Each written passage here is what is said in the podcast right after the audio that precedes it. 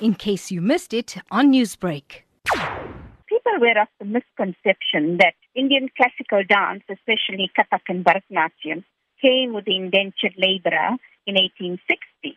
This isn't the case. The indentured laborers came with their own peculiar but beautiful cultural items and their own cultural background. And one of the first dance forms that existed with their arrival was called Terukutu, which really means street dance.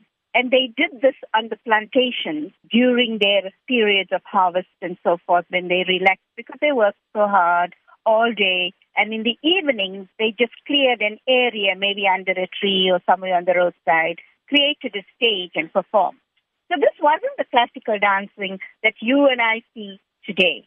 So then, how did we get introduced to classical dance? The journey of classical dancing started in the mid 50s when very early young women and men were watching uh, movies in South Africa. And in the 1930s, we had the black and white movies that arrived on our shores.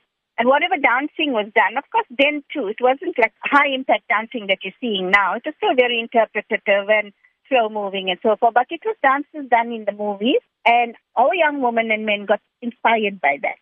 And then in the late 50s, we had one of the first women to go to South India and study Bharatanatyam. During this time of the cultural boycott, when artists were not allowed to come to this country from anywhere in the world, and artists from this country were not allowed to go anywhere else in the world.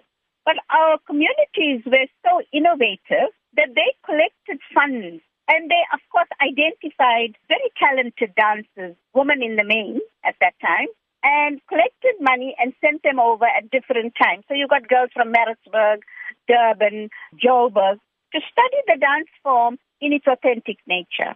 Eventually, we were at one point 12 girls, and I was one of them, in the 70s in Chennai. And we studied the dance forms there at different institutes. We had our Arangetrams, came back to South Africa, and started teaching.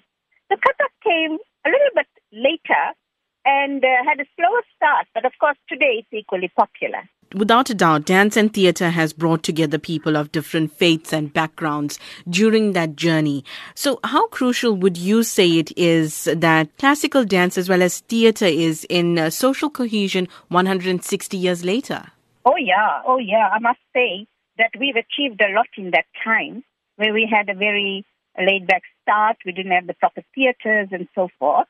People just performed in temples for social religious reasons. But with the advent of democracy, and just prior to that, our communities and multiculturalism was well on its way to being established.